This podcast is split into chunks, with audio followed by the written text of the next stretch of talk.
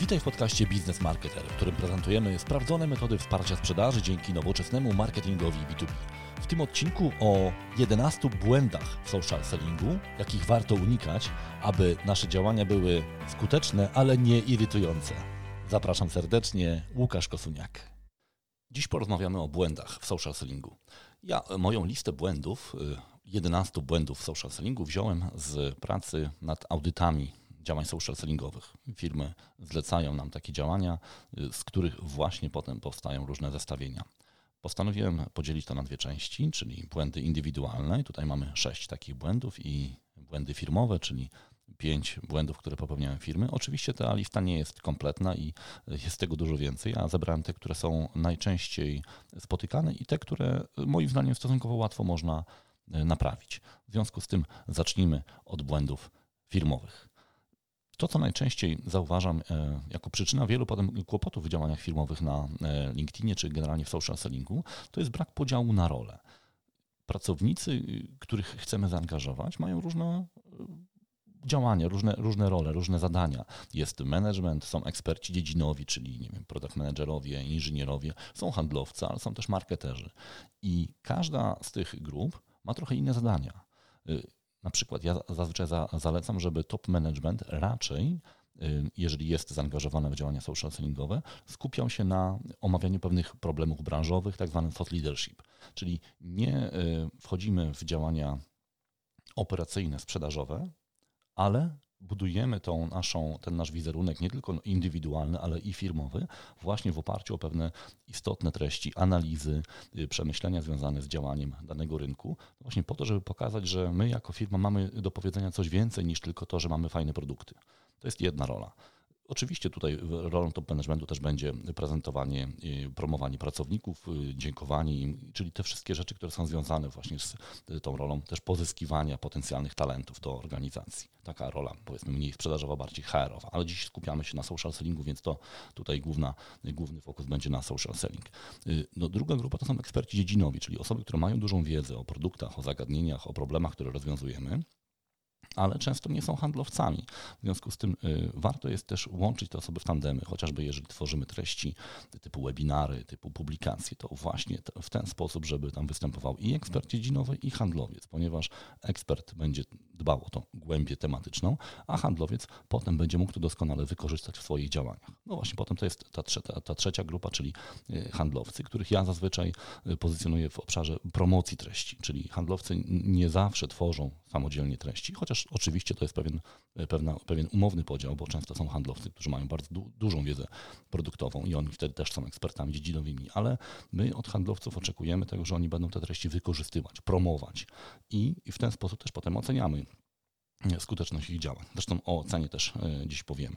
Wreszcie organizatorzy, czyli chociażby dział marketingu, który ma zadbać o to, żeby były odpowiednie zasoby, chociażby treściowe, żeby dostarczyć, nie wiem, chociażby szkolenia, e, zdjęcia nawet, takie podstawowe elementy, które, dzięki którym ten program jest spójny i jest takie przekonanie w firmie, że to nie jest zestaw przypadkowych działań. E, natomiast w momencie, kiedy mm, mm, zaczynamy działania social sellingowe bez nawet najprostszego podziału, bardzo często y, to przypomina takie chaotyczne próbowanie, y, publikowanie czegoś tam, y, szukanie potem winnych, jeżeli to się nie udało, nie udało. Często przyczyną tego właśnie jest fakt, że nie podzieliliśmy, nie ustaliliśmy ról, nie ustaliliśmy wyraźnych oczekiwań od osób w zależności od tego, czym w firmie się zajmują. Drugi e, błąd, który często widzę, który jest też e, w jakiś sposób związany z tym pierwszym, to jest brak planu treści. Jeżeli słuchacie tego podcastu, to wiecie, że ja o treściach mówię i piszę bardzo dużo, ponieważ jestem przekonany o tym, że nie ma skutecznych działań social sellingowych bez wysokiej jakości treści, ale nie tylko jakości treści, ale też pewnego planu, koncepcji, strategii treści. Jeżeli tego planu nie ma, jeżeli nie skupiamy się na konkretnych zagadnieniach, jeżeli nie wybraliśmy sobie e, spójnych formatów, nie dbamy o regularność, to te treści po prostu są niespójne. Bardzo często wtedy dominują treści promocyjne, produktowe, trudno jest wyłapać jakiś wątek y, tematyczny, edukacyjny, po prostu siłą rzeczy dopada nas bieżączka. A wiadomo, że każda firma, która coś sprzedaje, w dużym stopniu myśli o produktach. W związku z tym, jeżeli nie mamy planu, który nam to wszystko porządkuje, który nas trochę też będzie trzymał w ryzach, to siłą rzeczy my po prostu wpadniemy w ten tryb pokazywania produktów, chwalenia się, jesteśmy super i tak dalej.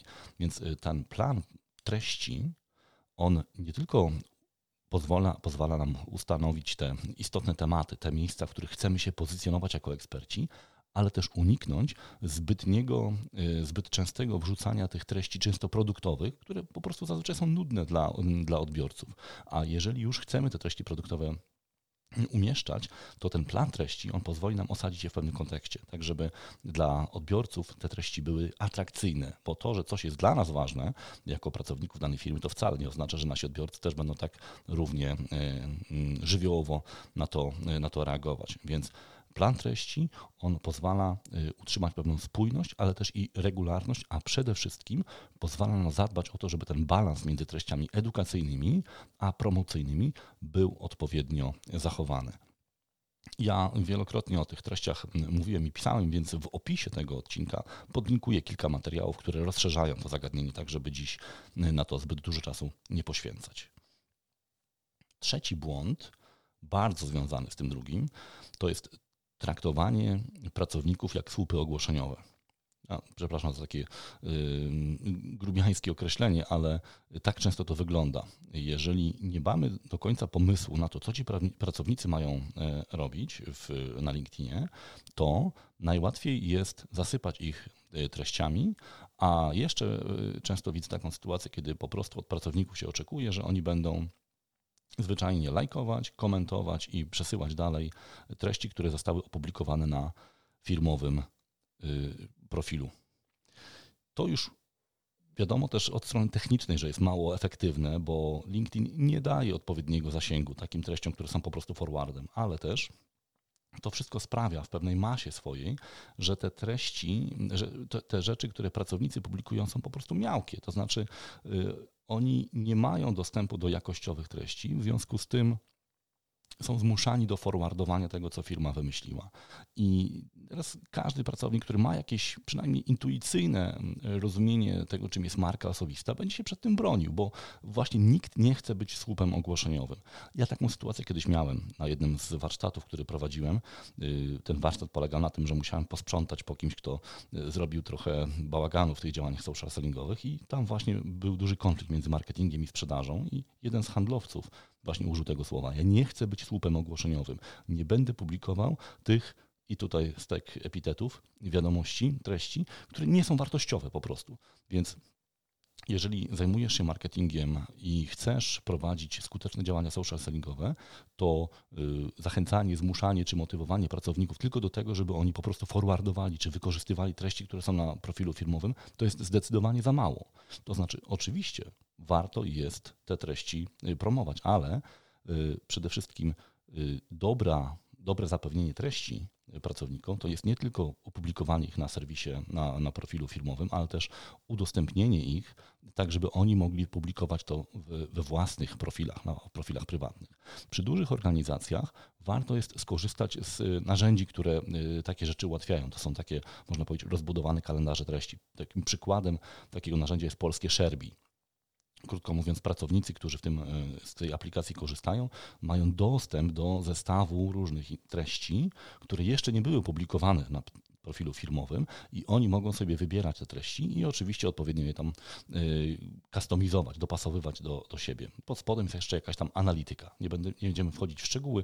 Y, chodzi o to, żeby zapewnić pracownikom treści, które nie tylko są publikowane na y, profilu firmowym, bo jeżeli tylko do tego się ograniczymy, to po pierwsze bardzo szybko pracownicy się znudzą, część się jeszcze szybciej zbuntuje, a my tak naprawdę będziemy mieli z tym problem, ponieważ te publikacje pracowników nie będą zyskiwały zasięgu, ponieważ technicznie LinkedIn będzie po prostu, y, y, może nie blokował, ale ograniczał zasięg publikacji, które są po prostu forwardem y, treści z profilu firmowego. Więc pamiętajcie, zapewnienie treści pracownikom to nie jest tylko kwestia wrzucenia ich na profil firmowy.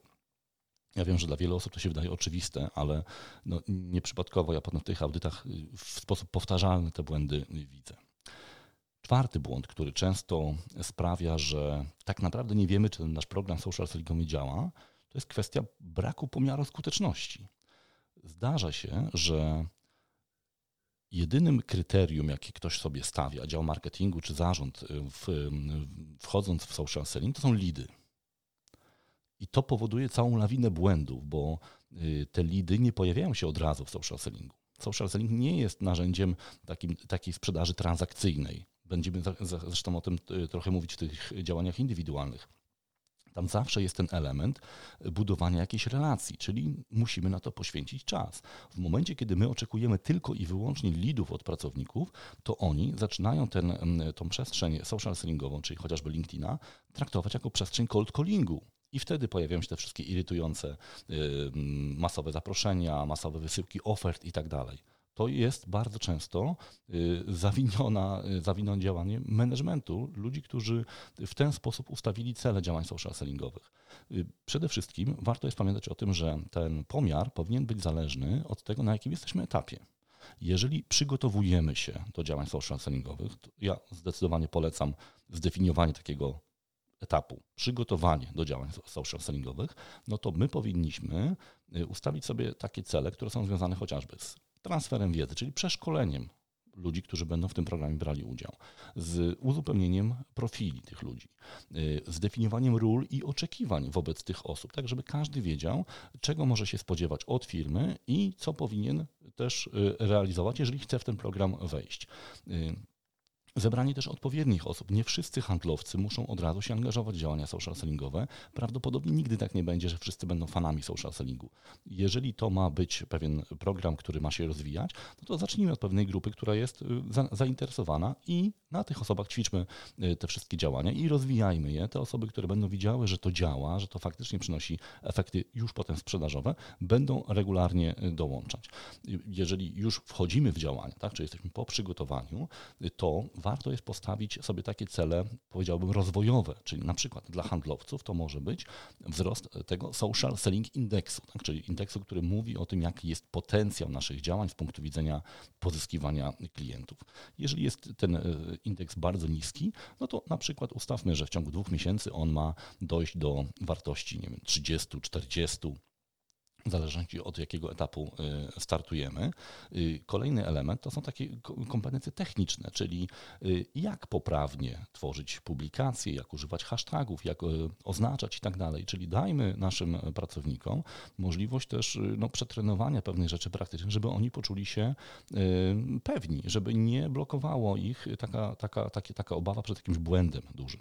Właśnie na tym etapie też dajmy sobie prawo do błędów. Nie róbmy tragedii z tego, że ktoś zrobił literówkę źle kogoś oznaczył, czy skomentował zamiast opublikować. To jest przestrzeń, czas, kiedy te błędy i tak się pojawią, więc lepiej od razu powiedzieć, że to jest ok, że one się będą pojawiały. Mówimy oczywiście o błędach, a nie o działaniach e, złośliwych. E, e, zwróćmy też uwagę na regularność na tym początkowym etapie. Tak? Czyli jeżeli ktoś wchodzi w program social sellingowy, to moim zdaniem przynajmniej raz na tydzień jakąś publikację powinien popełnić. Oczywiście powinien mieć do tego bazę, czyli albo sam wyszukuje sobie treści, ma już na tyle kompetencje, żeby to zrobić dobrze, albo te treści dostaje y, w, wsparcia, w ramach wsparcia y, marketingowego. To są te działania początkowe, tak? czyli social selling index, regularność, poprawność techniczna. No, w momencie, kiedy już mamy pewną sprawność, wtedy dopiero możemy mówić o y, mierzeniu na efektów naszych aktywności, chociażby poprzez konwersję y, kontaktów do y, CRM, do tych kontaktów sprzedażowych, poprzez lidy, ale zazwyczaj nie generowane w ramach LinkedIna, tylko poprzez przekierowania chociażby na zasoby firmowe. Tak? Jeżeli organizujemy webinary, y, to sprawdźmy, jak efektywny jest kanał y, komunikacji, mówiąc po marketingowemu, naszych pracowników. Ile z tych publikacji y, przychodzi wizyt na nasze strony, ile z tych wizyt jest rejestracji. I w ten sposób my będziemy wiedzieli, czy te nasze działania mają jakiś potencjał wygenerowania lidów, bo lidy mogą się pojawić nawet za kilka miesięcy. No, są takie y, y, modele biznesowe, cykle sprzedaży, kiedy my y, po kilku miesiącach dopiero jesteśmy w stanie wygenerować lida. Więc jeżeli zaczynamy na działania social sellingowe i w ciągu pierwszych dwóch miesięcy nie ma lida, no to być może po prostu to jest norma dla nas, ponieważ ten klient zwyczajnie potrzebuje kilku, kilkunastu miesięcy na to, żeby y, nam y, tym lidem zostać, że tak powiem. Więc stosujmy te same y, kryteria oceny, jakie stosujemy w naszych działaniach biznesowych. Jeżeli nasz biznes jest tak skonstruowany, że ten czas pozyskania lida to jest kilka miesięcy, no to nie spodziewajmy się, że na LinkedInie to zajmie dwa czy trzy miesiące. Dlaczego ma zająć mniej? To jest taki sam kanał komunikacji jak każdy, każdy inny. Wspomnę jeszcze o jednym dużym błędzie, y, który wiele firm popełnia, to jest stosowanie różnego rodzaju automatyzacji i botów. Ja rozumiem, że czasami chcemy sobie pomóc, chcemy pewne rzeczy uprościć. Marzyłoby się nam, żeby ten LinkedIn trochę bardziej był zautomatyzowany, ale proszę pamiętać o jednej rzeczy. Działania, wykorzystanie botów na LinkedInie jest po prostu niezgodne z regulaminem. To znaczy możemy zwyczajnie no, ponieść konsekwencje w postaci zablokowania czasowego albo trwałego naszego konta. Po drugie, wiele z tych botów, oczywiście ja nie znam wszystkich, więc nie będę tutaj się wymądrzał, wiele z tych botów tak naprawdę przejmuje kontrolę nad naszym profilem, y, mając dostęp do naszych danych. I nie zawsze wiemy, co one z tymi danymi robią. Więc zwróćcie też na to uwagę. Ja kilka razy szukałem, e, robiłem sobie taki, takie własne śledztwo, chociażby po e, adresach IP tych firm, e, po centrach rozliczeniowych, jeśli chodzi o płatności i tak dalej. Wiele z nich niestety wiedzie do, za wschodnią granicę, czyli do Rosji gdzie, co ciekawe, LinkedIn jest zablokowany. Tam nie można używać LinkedIna. Więc pamiętajcie proszę, że czasami te dane mogą wylądować w naprawdę niepowołanych rękach i myślę, że warto trochę te dane swoje i swoich kontaktów też e, chronić. Kolejny element jest taki, że e, już stosowanie takich botów, czyli pozyskiwanie masowe kontaktów, samo w sobie może być e, potraktowane jako działanie podejrzane przez LinkedIna, a w większości przypadków powoduje to, że budujemy sobie dużą, ale niespójną sieć kontaktów i z tego nic nie wynika. Nie ma żadnej wartości, poza tym, że cieszymy się, że mamy 30 tysięcy kontaktów w naszej sieci. Potem, w momencie, kiedy chcemy y, zacząć y, generować lidy, nawiązywać z tymi ludźmi relacje, mieć jakiś efekt biznesowy, okazuje się, że to nie ma żadnego znaczenia, bo ta sieć jest niespójna, nie reaguje na nasze publikacje, trudno nam się do, dostać do tych ludzi, bo zwyczajnie oni nas nie znają, Y, ponieważ byli pozyskani w, jak, w ramach jakiejś tam masowej, y, w ramach jakichś tam masowych działań. Więc y, ja wiem, że są firmy, które starają się do tego podejść inteligentnie, szukają sposobów na to, żeby tą automatyzację zrobić w sposób cywilizowany. Kibicuję, natomiast pamiętajcie proszę, że te boty, szczególnie te właśnie takie, które działają w sposób agresywny, wysyłają setki zaproszeń i tak dalej, mogą przynieść więcej szkody niż, niż pożytku. Więc ja jako konsultant, jeżeli klient mnie pyta o to, czy warto jest takie boty stosować, odpowiadam zdecydowanie nie. Inną sprawą jest podłączenie chociażby narzędzi marketingowych, marketing automation, ale nie pod nasze konto, tylko pod nasze działania. Chociażby wtedy możemy y, przejąć takiego lida z kampanii LinkedInowej i tak dalej. Są działania marketingowe. One nie przejmują kontroli nad naszym kontem. To są systemy, które są podłączone zazwyczaj do strony czy do profilu firmowego i w ten sposób mogą, pozwalają nam przechwycić lidy chociażby z kampanii reklamowych. A to jest zupełnie inne działanie niż bot, który w naszym imieniu wysyła, wysyła zaproszenia. Więc to jest te pięć błędów, e, które ja najczęściej widzę w działaniach e, firmowych. Oczywiście te błędy w działaniach firmowych wpływają bardzo często też na błędy w działaniach indywidualnych, o których za chwilę powiem. I ta, ten podział nie jest taki zupełnie hermetyczny, natomiast no, chciałem, żeby to było na tyle podzielone, żeby każdy mógł, żebyście widzieli te dwie, te dwie części. W części indywidualnej, bo do niej w tej chwili przechodzimy. Pierwszym błędem, który bardzo często widzę u handlowców, ekspertów, to jest szukanie popularności za wszelką cenę, czyli szukanie zasięgów. Martwimy się, że nasze posty nie mają dużych zasięgów, obawiamy się, że y, patrzymy, jak ktoś inny chwali się tymi zasięgami, zazdrościmy i szukamy sposobów na to, żeby tą, y, te zasięgi podbijać. I wtedy albo pojawiają się jakieś posty, które są politycznie nacechowane, wtedy wiadomo, że zaangażowanie, zasięgi będą ogromne. Jakieś takie tematy clickbaitowe, typu kliknij tutaj podwójnie jest nowa funkcja LinkedIn, niesamowicie mnie to irytuje no chodzi właśnie o to, żeby ktoś dwa razy kliknął w obrazek, wtedy wiadomo, że po prostu polubi w ten sposób. W związku z tym ten zasięg też pójdzie. Rzeczywiście te posty mają duże zasięgi.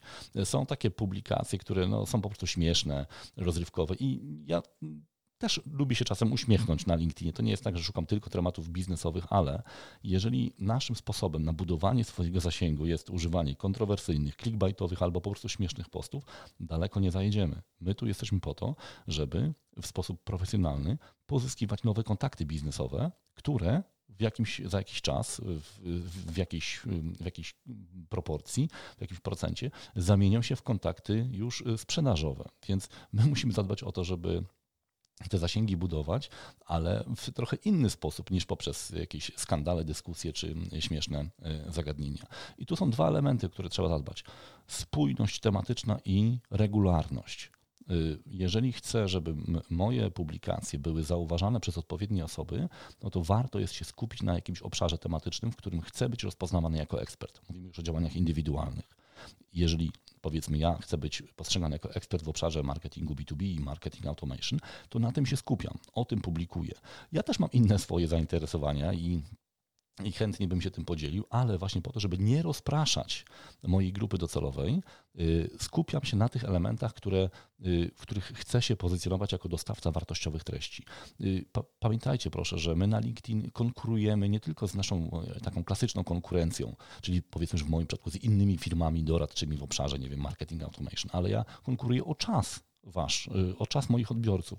Więc jeżeli ja nie będę spójny i nie będę regularny, to po prostu w tym całym chaosie, który też często widzicie na LinkedInie, ja po prostu zniknę. Nie będę kojarzony z wartościowymi treściami. Więc zamiast szukać kontrowersji, clickbaitów i różnych śmiesznych sztuczek, y, warto jest skupić się na tym, żeby te nasze posty były spójne tematycznie, czyli żeby odnosiły się do pewnego obszaru, w którym ja się chcę pozycjonować jako ekspert, ja czy moja firma, i regularne, ponieważ wtedy też nastąpi taka takie oczekiwanie ze strony naszych, naszych odbiorców, że przynajmniej raz na tydzień na przykład ja też publikuję.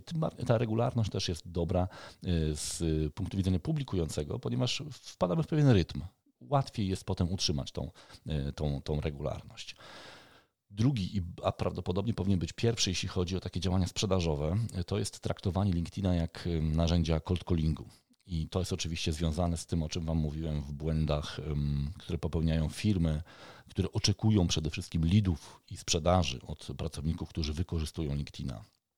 Mm, I no i wtedy widzicie właśnie masowe oferty, masowe zaproszenia, nadmiar treści produktowych, szablony, tak, czyli ktoś wysyła zaproszenie, my je akceptujemy i od razu po sekundzie otrzymujemy wielki szablon. Prawdopodobnie to jest w ogóle bot, czyli znowu mamy kolejne połączenie z, tym, z tymi błędami firmowymi. Wiele osób ciągle jeszcze traktuje LinkedIna rzeczywiście jako przestrzeń, gdzie, gdzie można się przenieść z cold callingu, czyli cold calling przestaje działać, idziemy na LinkedIna.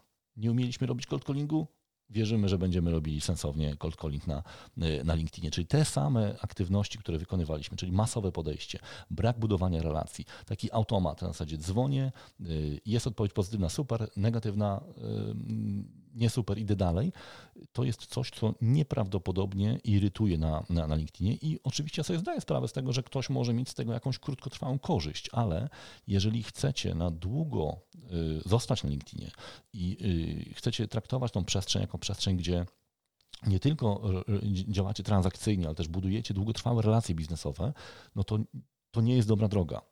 Dlaczego? Ponieważ y, na dłuższą metę to po prostu jest y, coś, co was wypali. Przede wszystkim cold calling prowadzony w taki sposób transakcyjny wymaga po prostu ogromnego przerobu. To znaczy będziecie potrzebowali ogromnej ilości nowych kontaktów. Nowe kontakty będą niespójne po prostu. Znaczy będziecie musieli pozyskiwać je albo przez bota, albo przez jakieś aktywności masowe i y, po jednym kontakcie nieudanym zapominacie, idziecie do następnego. To się w którymś momencie skończy znaczy ta przestrzeń pozyskiwania nowych kontaktów y, skończy się, a y, zostaniecie z ogromną ilością kontaktów, które będą niespójne, których nie będą interesowały Wasze publikacje. W związku z tym bardzo trudno będzie uzyskać jakikolwiek odzew na, na swoje publikacje. No ja oczywiście zdaję sobie sprawę z tego, że jest wiele osób, handlowców, którzy w ogóle nie publikują, tylko próbują właśnie tych działań cold callingowych, co jeszcze gorzej y, prognozuje, jeśli chodzi o sukces takich, takich działań.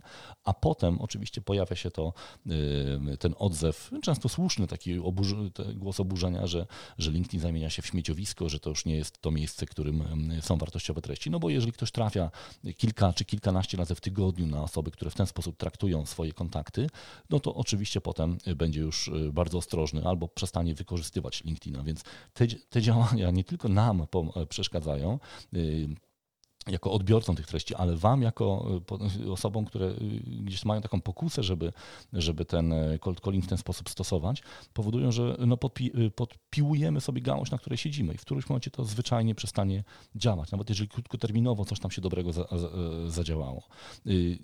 Y, oczywiście cold calling oznacza też absolutny brak personalizacji, tak? czyli y, wysyłamy do wszystkich te same zaproszenia.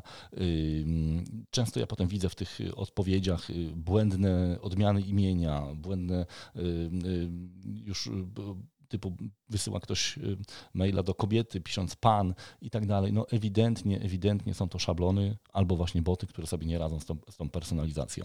I ta personalizacja ma też, ma też drugie dno, takie bardziej zaawansowane. Jeżeli ja chcę rzeczywiście pozyskać jakiś ciekawy kontakt, to przede wszystkim muszę zrobić research publikacji tej osoby, komentarzy, lajków, zainteresowań i wtedy rzeczywiście te działania outboundowe wychodzące mają jakiś sens, bo ja się odnoszę do tego, co wiem o tej osobie, nawiązuję do jakichś y, problemów, zagadnień, tematów, które ta osoba poruszyła i być może wtedy jest szansa na pozyskanie takiego kontaktu, który przerodzi się w jakąś tam relację biznesową. I yy, ja też w ten sposób działam. To znaczy, ja pozyskuję też aktywnie kontakty, ale y, w moim przypadku to jest zawsze y, działanie, które jest oparte o pewną treść. Czyli jeżeli ja wysyłam kontakt do osoby, które, którą chcę pozyskać i chciałbym porozmawiać o jakimś biznesie, to przede wszystkim najpierw dzielę się jakąś treścią, czyli wysyłam materiał. Nawet w zaproszeniu już piszę, że pozwolę sobie wysłać tego typu treść, po, po to, żeby ta osoba wiedziała, co się będzie działo po, takim, po przyjęciu mojego zaproszenia. Jeżeli sobie nie życzy, nie przyjmuję tego zaproszenia i wtedy obie strony już wiedzą, na czym stoją. Jeżeli ta osoba zgodziła się przyjąć moje zaproszenie, to ja oczywiście tę treść wysyłam i po kilku dniach odzywam się i pytam, y, czy materiał był przydatny, czy czegoś brakowało i tak dalej. I staram się oczywiście wtedy też skwalifikować tą osobę, czy ona jest zainteresowana tym, tym zagadnieniem, czy chciałaby pozyskiwać więcej tych danych i tak dalej. Więc y, oczywiście ja nie jestem y, przeciwko wykorzystywaniu LinkedIna do budowania y, potencjału sprzedaży, tylko no, róbmy to w taki sposób, żeby te osoby, które są po drugiej stronie, też miały z tego jakąś wartość, bo jeżeli będziemy ich traktowali jak zwierzynę łowną, to po prostu w którymś momencie my jako działający w ten sposób będziemy albo zbanowani przez LinkedIna, albo będziemy obśmiani przez społeczność, albo zwyczajnie te nasze działania będą nieskuteczne i wtedy rzeczywiście pojawia się to przekonanie wielu handlowców, że ten LinkedIn to tak naprawdę nie działa. No nie działa, jeżeli ja chcę zastosować w nowej przestrzeni stare, stare nawyki. LinkedIn to jest miejsce przede wszystkim budowania relacji. I oczywiście tu nie chodzi o relacje takie osobiste, y, przyjaźnie i tak dalej. Tu chodzi o pewną relację y, zaufania do, do czyichś kompetencji. Chcę obserwować tą osobę, ponieważ pisze ciekawe rzeczy. Jeżeli kiedykolwiek będę miał potrzebę y, jakąś biznesową w obszarze, w którym ta osoba dzieli się wiedzą, to naturalnie to będzie pierwszy mój ruch. I wielokrotnie ja wykorzystywałem e, tego typu działania, e, obserwując osoby, które zajmują się różnymi technologiami. Potem, kiedy miałem e, potrzebę dobrania technologii dla klienta, oczywiście w pierwszej kolejności do takich osób się zgłaszałem. I podobnie też w, moim przypadku jest, jeżeli ktoś, wiele osób, które interesują się nie wiem, automatyzacją marketingu, social sellingiem, po prostu pytają mnie o, o zdanie w, jakimś tam, w jakiejś sprawie, bardzo często to się przeradza potem w relacje biznesowe, ale na początku jest zawsze dzielenie się wiedzą, budowanie tych relacji opartych właśnie o y, jakąś wartość, którą dajemy. I to jest y, jedyny do tej pory skuteczny sposób wykorzystania LinkedIna na dłuższą, na dłuższą metę. Trochę się rozwinąłem tutaj w tym obszarze cold callingu, ale to jest rzeczywiście coś, na czym mi bardzo zależy. Zresztą tą książkę, którą napisałem, to jest social selling. Ten tytuł nawet wziął się właśnie stąd, żeby trochę pokazać, co to jest social selling. Że to nie jest wykorzystywanie każdego kontaktu do wysłania mu oferty, tylko to jest budowanie relacji, budowanie też swojej pozycji eksperta, swojej firmy, dzielenie się wiedzą, dawanie wartości i w ten sposób nawiązywanie pewnych relacji, które potem w jakimś procencie, tak jak już wspomniałem, zamienia nam się w relacje e, sprzedażowe. E, błąd kolejny, który wynika właśnie z tego e, traktowania LinkedIna jak działania cold, jako przestrzeń działań cold callingowych, to jest niespójna sieć, czyli staramy się pozyskać maksymalnie dużo kontaktów, przyjmujemy wszystkie zaproszenia, masowo je wysyłamy, często właśnie przy pomocy botów, no i potem cieszymy się, że mamy na przykład dwadzieścia, kilka tysięcy kontaktów w swojej sieci LinkedIn. Tylko, że zazwyczaj ta sieć jest niespójna, to znaczy zainteresowania, preferencje, tematyka, które te osoby interesuje, jest bardzo zróżnicowana. W związku z tym, jeżeli ja potem publikuję jakąś treść, to mam bardzo słabe reakcje. Dlaczego? Ponieważ większości moich kontaktów to zwyczajnie nie interesuje. Dlaczego? Ponieważ nie zadbałem o to, żeby budować spójną sieć już na etapie wysyłania zaproszeń czy przyjmowania tych zaproszeń. Jaki to ma efekt? A taki, że bardzo trudno jest mi potem przebić się z tym tematem, na którym mi zależy, do odpowiedniej ilości i jakości odbiorców. Czyli powiedzmy, że y, ja często widzę taką sytuację, y, dział marketingu widzi, że ma takiego aktywnego handlowca, który ma kilkanaście tysięcy kontaktów i liczy, że ten handlowiec na przykład y, opublikuje jakieś zaproszenie, powiedzmy na webinar. Ostatnio dosyć często to się jest to spotykana aktywność. I okazuje się, że nie ma szału. To znaczy ten handlowiec ma wyniki gorsze niż osoby, które mają kilkukrotnie mniejsze zasięgi. No i próbujemy zrozumieć, dlaczego tak się stało. Zazwyczaj właśnie odpowiedź jest taka, ta sieć jest niespójna. Większości z tych osób nie interesuje zagadnienie, którym ten handlowiec się akurat w tym momencie podzieli. Więc y, pamiętajcie proszę, nie ilość, y, nawet ten social selling index, który określa nasz potencjał sprzedażowy, nie jest uzależniony, nie, y, ilość kontaktów w sieci nie wpływa na wielkość social selling indeksu. Czyli z punktu widzenia LinkedIna nie jest to jakiś szczególny benefit. Więc ograniczcie swoje kontakty. Warto też wyrzucać kontakty, wyrzucać, no, brzydkie słowo, usuwać kontakty z sieci, te kontakty, których nie znamy, których, z którymi już nie pracujemy, właśnie po to, że, żeby nasze publikacje docierały do odpowiednich osób, bo jeżeli te publikacje zainteresują odpowiednią ilość osób, czy to sobie będą e, reagowały e, lajkowaniem, przesyłaniem, komentowaniem, to wtedy i te zasięgi będą rosły algorytm LinkedIna w coraz większym stopniu, jeśli chodzi oczywiście o zasięgi, opiera się o zaangażowanie. Jak bardzo te publikacje są angażujące, jak wiele osób one angażują. Więc jeżeli nasza sieć nie reaguje na nasze publikacje, to my jesteśmy traktowani jako źródło nie bezwartościowych informacji. W związku z tym nasze posty, publikacje nie będą zyskiwały zasięgu. W związku z tym mamy więcej kłopotów niż korzyści z tą dużą, niespójną siecią. Brak spójności w treściach a propos spójności, czwarty błąd. Bardzo często y, y, widzę, y, właśnie tworząc audyty działań tych, też tych indywidualnych pracowników firmy, która mi to zleca, że brakuje tam takiego wątku, który by to, te posty łączył. Jest dużo przypadkowości. Bardzo często są to po prostu tematy posty promocyjne, promujące firmę, nie, ma chociażby własnej perspektywy. Często, zbyt często zdarza się taka sytuacja, że pracownik po prostu forwarduje, przesyła dalej y, post firmowy, dodając jakieś jedno nic nieznaczące zdanie. To nie pomaga w budowaniu tej eksperckiej, y, eksperckiego wizerunku. Dlaczego ludzie czytają nasze publikacje? No bo chcą się dowiedzieć, co my na ten temat sądzimy, a nie co nasza firma na ten temat sądzi. Więc jeżeli chcesz budować tą, ten, ten spójny wizerunek, y, właśnie dzieląc się treściami, to pamiętaj proszę nie tylko przesłanie, wrzucenie linka, ale też i informacja, dlaczego ja ten link wrzuciłem, co jest istotnego w tej, w tej, w tej informacji. Y, pamiętajcie, te treści muszą mieć, muszą mieć wartość. Zresztą o tych treściach bez wartości za chwilę też będę mówił. E, więc y, spójność tematyczna, czyli najpierw zaczynamy od tego, żeby y, ustala, ustalamy sobie jakiś temat, czy zestaw tematów, obszarów tematycznych, w których my chcemy się pozycjonować jako eksperci. Chcemy, żeby nas ktoś pamiętał jako eksperta od mechaniki precyzyjnej, sztucznej inteligencji, automatyzacji marketingu i tego typu treści publikujemy i tymi treściami się dzielimy i pod tym kątem komentujemy e, publikacje i inne komentarze innych osób. W ten sposób budujemy pewne skojarzenie, że jeżeli marketing automation, to Kosuniak, jeżeli mechanika precyzyjna, to Kowalski, a jeżeli sztuczna inteligencja, to ktoś tam inny. No, na to pracujemy tygodniami, miesiącami, właśnie po to, żeby później te efekty pojawiły się jako zwiększone zasięgi, zwiększona ilość zapytań, y, cytowań, y, odniesień, oznaczeń nas jako, jako osoby, które w danym obszarze coś ciekawego mają do, do powiedzenia. Piąty błąd.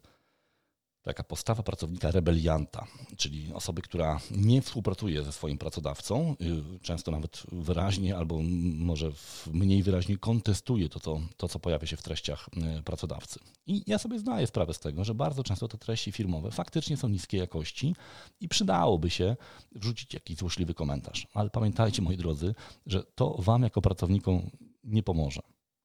Nawet jeżeli to jest słuszne w sensie takim, że dobrze byłoby, żeby ktoś wreszcie na tym LinkedInie powiedział yy, pracownikom tej firmy, żeby wrzucali trochę lepszej jakości treści, to wam jako pracownikom to się nie opłaca.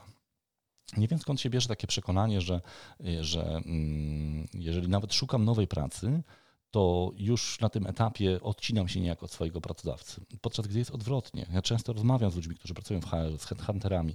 Jeżeli y, dla jakiejś firmy istotne jest to tak zwane employee advocacy, y, czyli angażowanie się pracownika w działania y, na social, w mediach społecznościowych, to te firmy szukają właśnie osób, które maksymalnie inteligentnie współpracują ze swoim pracodawcą. Czyli nawet jeżeli waszym celem jest y, zmiana pracy, znalezienie sobie nowego pracodawcy, to na tym etapie najlepszą taktyką, jaką możecie przyjąć, jest właśnie dobra, wręcz wzorcowa współpraca z obecnym pracodawcą, bo ten potencjalny kolejny będzie to doceniał, bo będzie chciał, żebyście wy te same działania prowadzili dla niego. Więc odcinanie się od swojego pracodawcy, takie publiczne, często właśnie kontestowanie, jest bez sensu. To znaczy, to oczywiście może Was narazić na jakieś tam kłopoty po stronie pracodawcy, ale obecnego, ale zakładam, że być może ktoś chce zmienić tą pracę, więc to już nie jest takie ważne.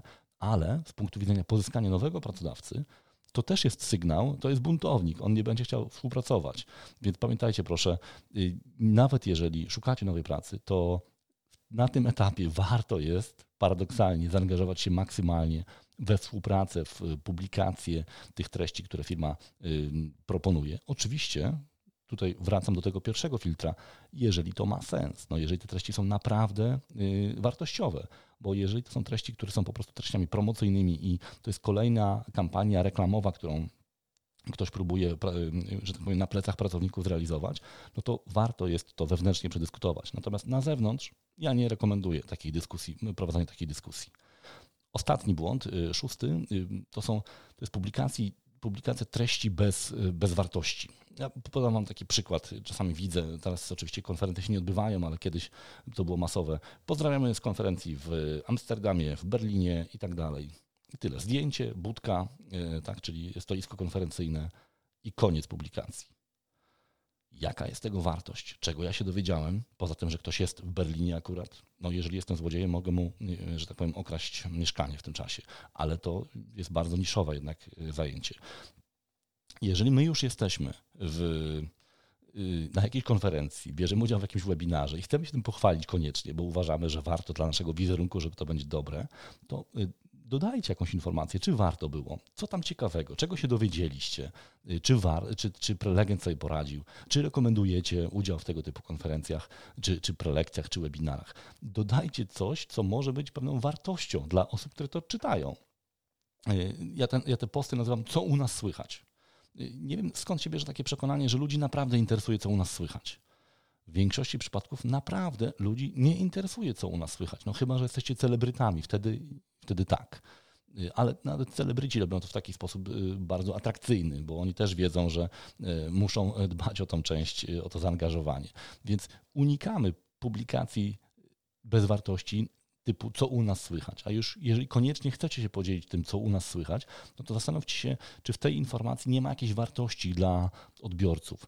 Nie wiem, jeżeli zyskaliście jakąś nagrodę, no to być może warto jest napisać o tym, jaki to był projekt i czego się nauczyliście przy tym projekcie i tak dalej. Dajcie coś, co jest tym mięsem, bo inaczej te posty są zwyczajnie nudne i nie będą, y, nie będą angażować. Y, kolejny taki błąd, który widzę bardzo często, już o nim wspomniałem, to jest przesyłanie treści, czy to firmowych, czy to w ogóle jakichś linków bez komentarza. Albo z takim komentarzem bardzo lakonicznym. Y, powiedzmy, że jest jakiś raport i y, ten komentarz y, wtedy brzmi tak, jest link podany, grafika oczywiście zasysa się już sama.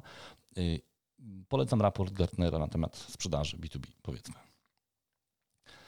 Zmarnowana szansa, bo można byłoby jeszcze dodać y, taką informację, która by świadczyła o tym, że myśmy faktycznie ten raport przeczytali. Czyli na przykład wyjęcie jakiegoś insightu, jakiejś, jakiejś treści, jakiejś ciekawej informacji, y, która by zachęciła te osoby z jednej strony do przeczytania tego raportu faktycznie, a z drugiej strony dała ten sygnał, że my faktycznie ten raport rozumiemy, że przeczytaliśmy i zrozumieliśmy, bo to buduje eksperckość. Nie fakt, że ktoś masowo rozsyła linki do, y, do raportów. Więc zawsze pamiętajcie, waszych odbiorców, tych prawdziwych, y, nie pozyskanych przez boty, interesuje to, co wy na ten temat myślicie.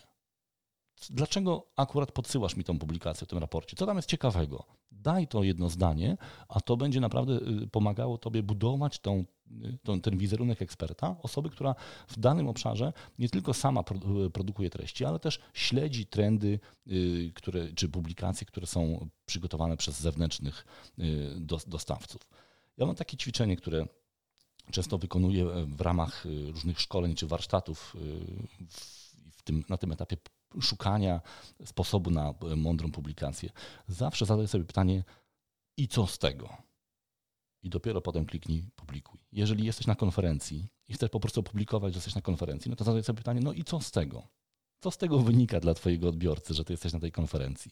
I wtedy bardzo często y, pojawia się jakiś pomysł na to, co można byłoby pokazać, y, skomentować, y, nie wiem, rzucić jakąś grafikę, zdjęcie, jakiś ciekawy wykres, który był prezentowany, i to zaczyna mieć już wartość. To zaczyna być jakiś nośnik treści, bo zbyt dużo tych treści bez wartości powoduje, że my stajemy, po prostu jesteśmy ignorowani te treści nie są czytane, nie zyskujemy zasięgów, nie zyskujemy zaangażowania. W związku z tym sami jesteśmy sfrustrowani, że spędzamy tak dużo czasu na tym LinkedInie i nikt tego nie czyta.